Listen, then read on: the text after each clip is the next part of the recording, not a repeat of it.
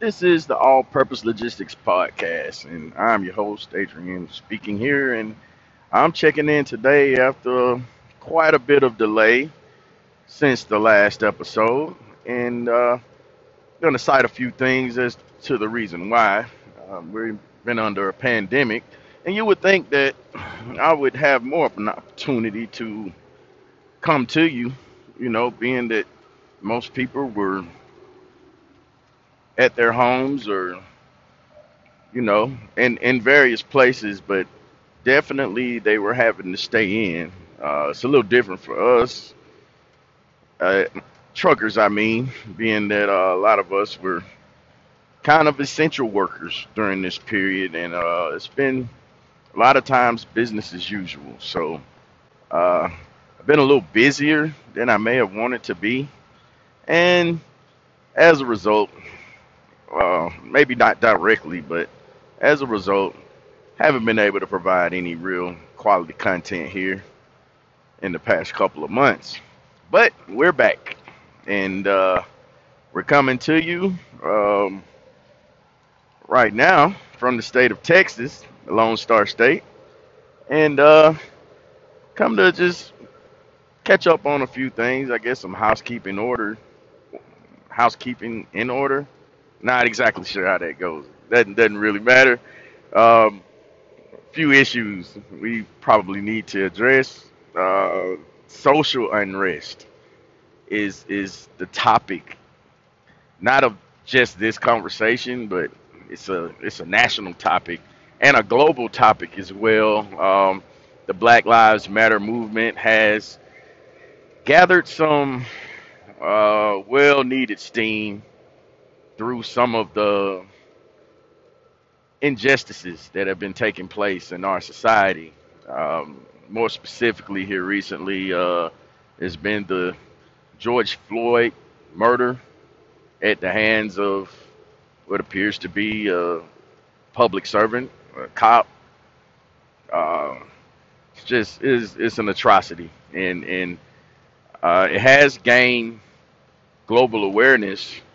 Uh, not to mention, I want to say it was last week, Ahmaud Arbery, Rayshard Arbery in Atlanta was uh, basically murdered by a cop in Atlanta, Georgia, after uh, a physical altercation.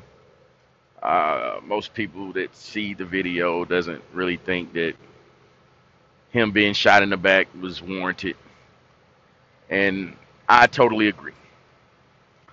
Well, it's, it's coming to a head in in the United States. Uh, the racism that exists, the systematic racism, uh, police brutality, some of these things that Colin Kaepernick tried to bring attention to around four years ago when he started kneeling uh, during the national anthem, and there was a real public outcry against it. Uh, some people kind of handcuffed the narrative and they made it about patriotism and you know dishonoring the flag and disrespecting the flag. Uh, it's never really about that. Kaepern- Kaepernick came out and said that at the time that it was never about that, but you know, nevertheless, uh, it was there was a spin put on it, and he was ostracized from the NFL and uh, certain parts of society. You know, people made him out to be the bad guy, and he doesn't look so bad today. I must say that Kaepernick's actually looking rather well, really good lately with the things that he tried to point out because it was nonviolent and it was pretty much a silent protest. And right now, there have been violent protests and not so silent protests, and, and it's been happening all over the nation during the pandemic, and people have been rioting. And I, although I don't excuse it because I don't really subscribe to the destruction of other people's property, um, I can understand the the unrest that's going on right now. You know, people are really frustrated, and uh, when people feel like their voice isn't heard, you know, it's at times people just lash out, they strike out, you know, against others, whether it's right or wrong. I mean, it's it's kind of human, you know, for people to get fed up and do things that you know you may not agree with at times. With that being said, uh, like I said, I don't condone the destruction of other people's property, but I definitely do um, support the silent protests, uh, even some of, I mean, even even the vocal protests. You know, this is America. You have freedom of speech. You know, and and I, I definitely believe people should have the right to do so. Uh, you know, kind of voice their opinions on things. That's that's what makes this nation one of the reasons that makes this nation so great. And uh, yeah, I'm in full support of that. Um, not the violence, but the protests. Yeah, I, I definitely think it's time that you know some people take notice of what's going on in other, I guess, uh, other. How would I put this? Uh, because we're we're all people in the society, but I guess there di- there are different levels to it. Um, people in certain demographics or uh, certain areas in places. More importantly, um, the underprivileged, the the people of color that have been kind of marginalized. Not not even kinda. I mean, it's just been done wrong over the years. I mean, from the beginning, you know, we were brought in as cheap labor, and for the most part, a lot of people have fought to keep it that way, and it, it's given others such a head start that it's really hard for some to to overcome the the obstacles that are placed in front of them in order to have true success in this society.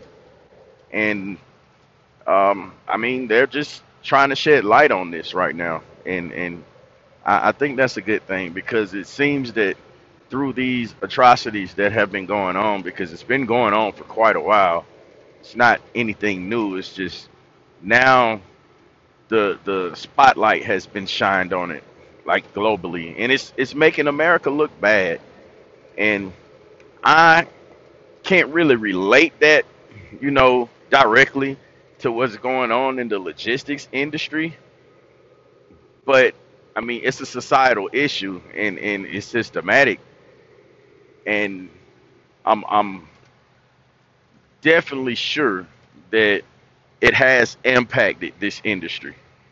Maybe not as directly as other industries, but this industry definitely is impacted as a result of it. I mean, if it's just lack of resources alone, you know, and I can say that uh, I can attest to the lack of resources part of it. I mean, it, it hasn't really been easy starting a company from where I started it from. And maybe it's due, you know, to the lack of knowledge in starting the company. I mean, I didn't really know anyone who had a company before me, none of my peers or anything.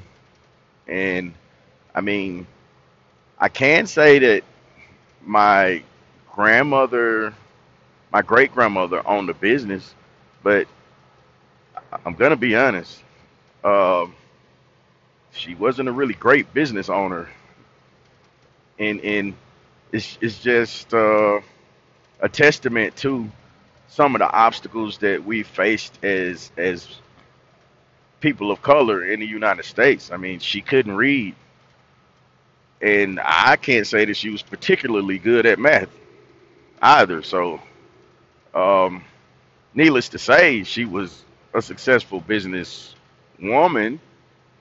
I'm thinking primarily due to popularity and you know providing good service, but a, a, a great business owner, I can't say that she was. I mean, she was a business owner and she was successful, but really, really good at it. Nah, can't say so because uh, none of the values as far as uh, ownership are concerned were passed down, at least to me. And and I'm not blaming anyone in particular. I'm just you know stating facts. So with with that being said, I mean I'm pretty sure that there are similar stories to this all over the nation, and and yeah, I mean pretty much all over the world. And and it's not a pity party or anything. I'm I'm just pointing out some things because um, whereas I know people that I went to school with and people that my brothers went to school with and even my mother, they inherited things, you know, from their family. And and a lot of these people have legacies, you know, that are 50 and 100 years old. You know, things that are just passed down from generation to generation and I mean, we just we didn't have that opportunity. And and I want to make those type of opportunities available for my children and grandchildren. So you know, I'm I'm moving towards something where I can start that, but for now, it's it's not something that existed for me. You know, I'm I'm just making that comparison, and um, I think these are some of the things that that are being brought to light, and you know, people are having conversations about them, and I mean, as as we grow the podcast and you know start getting into more things and and you know build a kind of an audience around this platform, we'll we'll have some some of those tough conversations because I mean I have friends across all racial lines and I'm I'm happy to say that. Good friends too and and yeah I, I'm interested in having some of those conversations you know to share with with this audience because I'm pretty sure it'd be insightful because uh, the kind of things that we do talk about, maybe other people aren't speaking on and, and talking about, which is why I'm, I'm somewhat comfortable having the conversation because I, I have some understanding friends and you know it's it's a good thing to be able to say. But with that being said, there are a lot of people around that that I've met and know that aren't so uh, educated or progressive or any of those things. I mean, I'm pretty sure there are a lot of different adjectives I could use, you know, for what they aren't. But, um, you know, a, a lot of the nation is really ignorant of the plight of, of the underprivileged and, you know, those that have been kind of systematically excluded from some of the, I guess, uh, greater benefits of, of what this society can bring.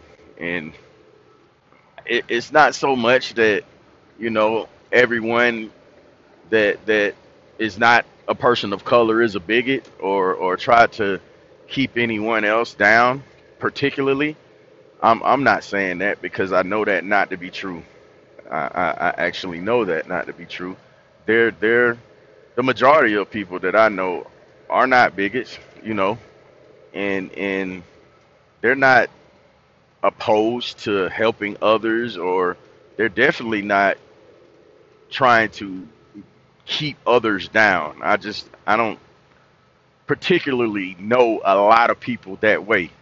But what I do know is they do exist. And and the the bad apples kind of spoil it for the bunch in a lot of time well in a lot of instances. And and well it's kind of time for that to stop. I mean, people are fed up and they're demanding change and they're demanding change now.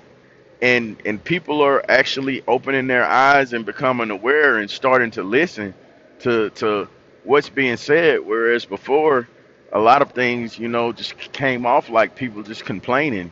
And uh, maybe some of it was but there was a lot of truth to what has been said in the past and what's been said now which is pretty much the same message. It's just more people are listening and, and that's a good thing. So change is in the air and change is in the air in the logistics world as well. Um, through the COVID 19 epidemic, pandemic, however um, you want to look at it, um, they're declaring it as a pandemic, and I'm not disagreeing, but I'm, I'm just not limiting it, limiting it to a pandemic. Um, I'm thinking it's had broad uh, repercussions across the, the nation and the world, and um, one of them in the logistics industry has been lower rates Yes, not higher, but lower rates to some of the trucking professionals out here and, you know, logistics people and, you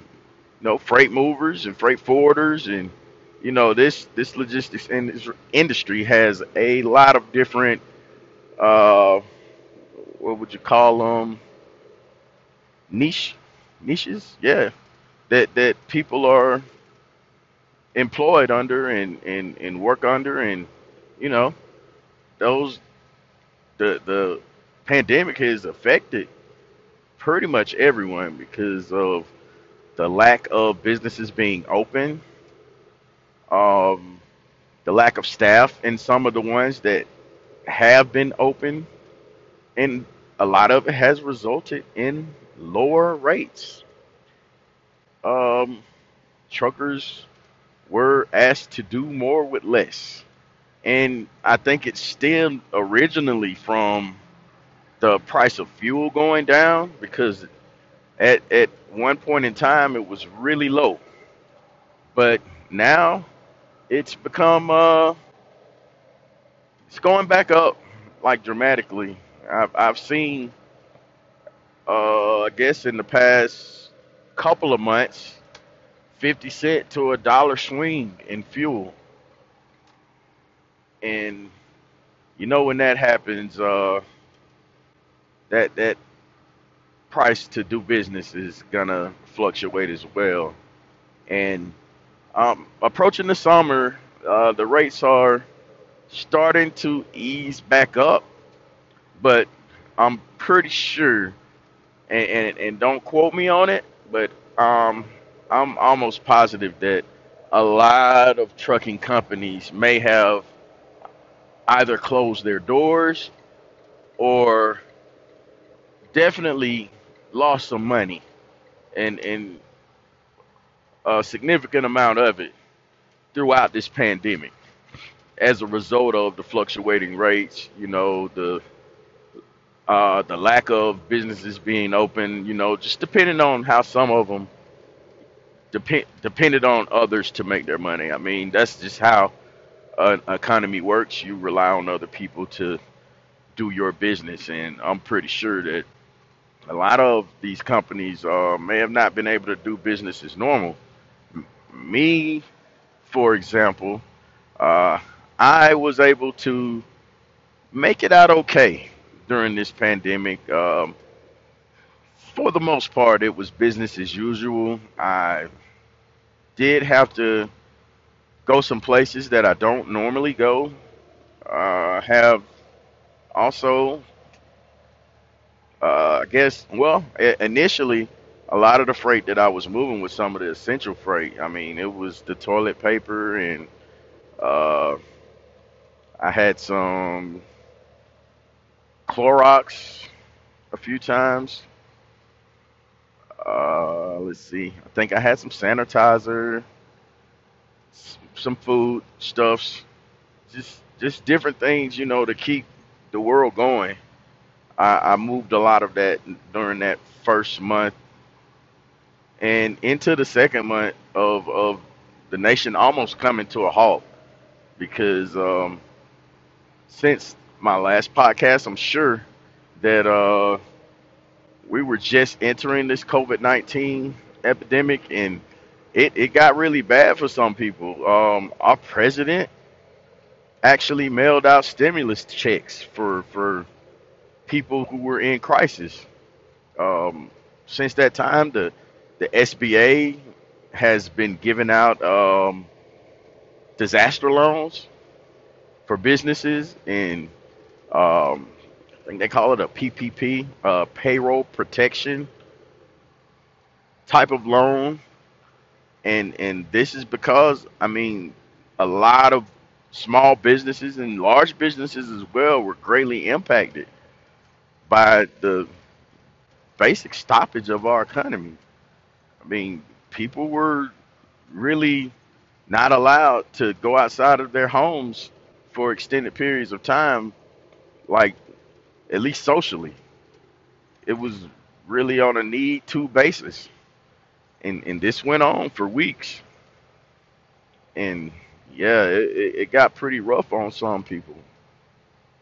And we're not clearly out of the woods, although at this point in time, a lot of people are back to work, and a lot of these states, I'm thinking most most states have opened up fully. I know Georgia was the first to reopen, which opens up a whole nother can of worms. At this point, Georgia's like one of the reddest states, even though we're usually red for you know voting Republican. But this time it's for uh, cases of the coronavirus. Like we've had a drastic uptick in new cases, and I think it's a direct result of us reopening the state too early. Uh, it's just my opinion, maybe not fact. And and if you don't agree with me, uh, that's fine. That's fine.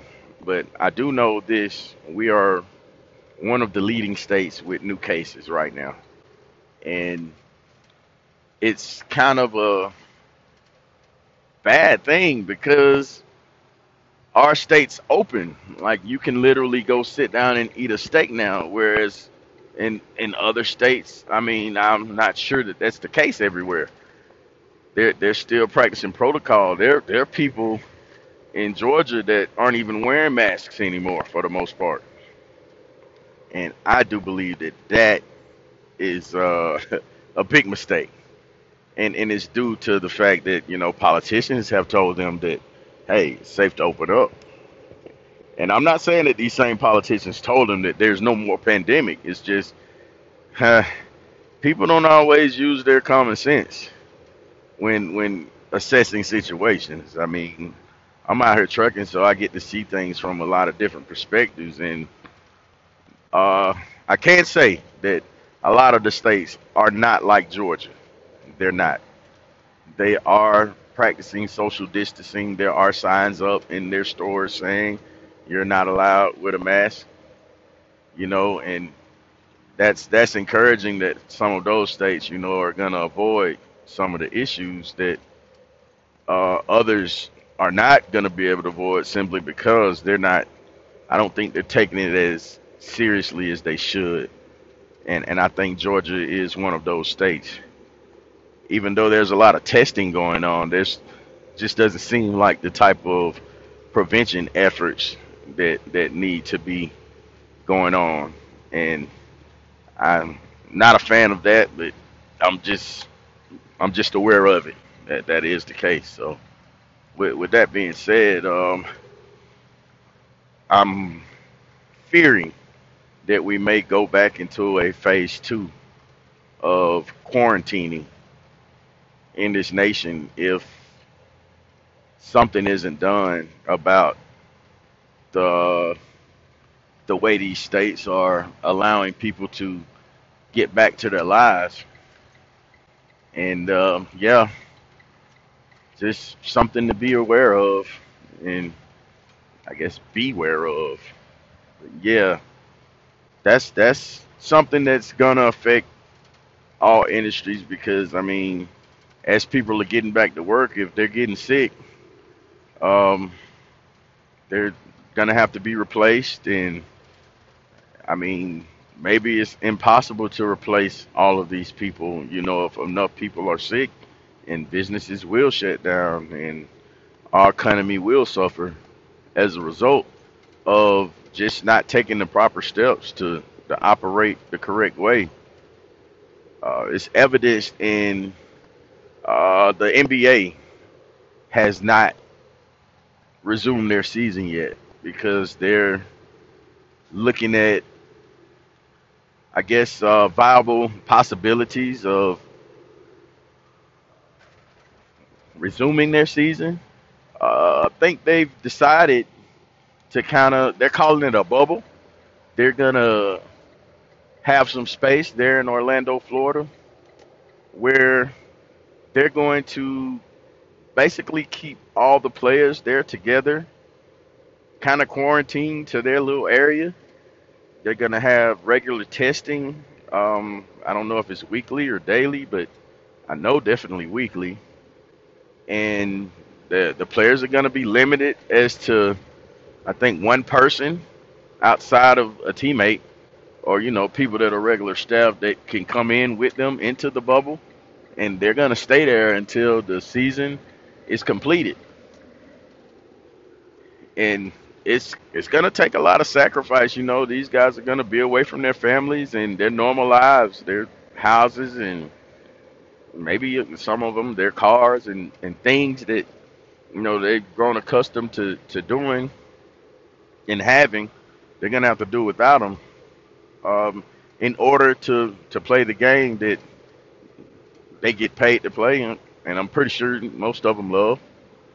But um, for our entertainment, and uh, needless to say, there would not be any crowds. There will be no fans at these games. They're just going to be playing, you know, competing against other teams in the bubble, and it's going to be a very very shortened season, and they're going to go into a playoff mode and hopefully crown a champion this year. And I think the NBA has a pretty good opportunity to do that because they are taking precautions, you know, not to spread the disease and not only not to spread it, but when when it is verified that someone has it, I think they they have a plan in place in order to isolate it and kind of keep it from spreading amongst others, which I think is the proper way to do this.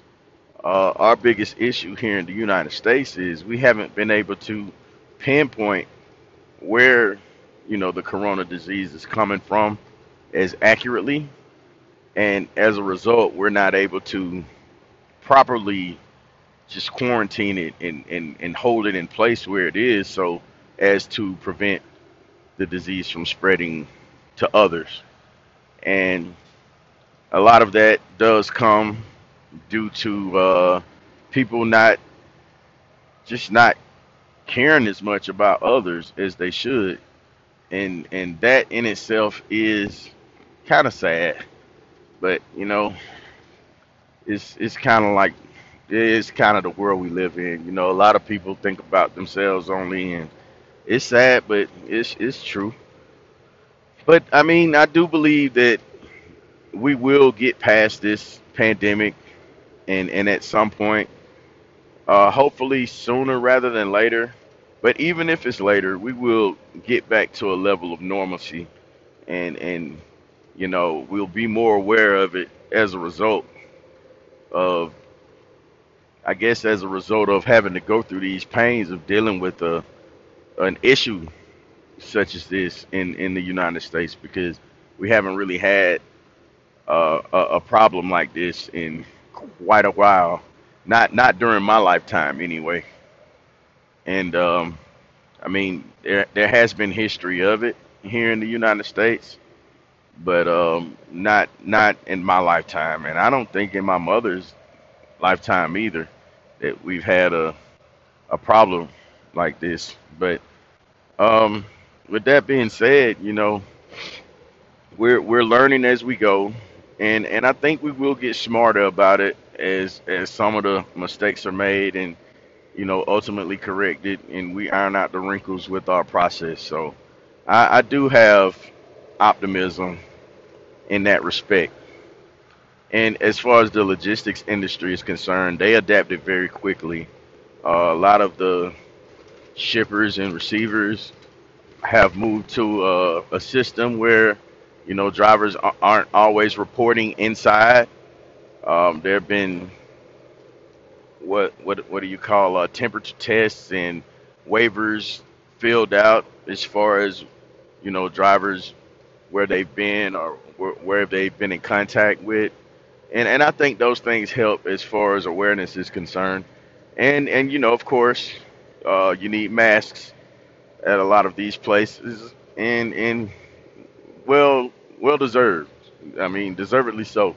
That that should be the case, because, of course, uh, prevention of spreading this disease in in industry is a great thing for business because you don't want to have drivers transporting uh, a disease all over the country where some of them may go. So you know that's that's just something that I'd I'd say that a, a lot of people in the logistics industry have really kind of gotten a good idea about. We've been doing a pretty good job of maintaining, you know, just keeping whatever we have to ourselves and doing business, which I'm proud of because I haven't really felt in danger of receiving anything. Not not that it's impossible or anything, but social distancing is definitely being practiced in the logistics industry to all of our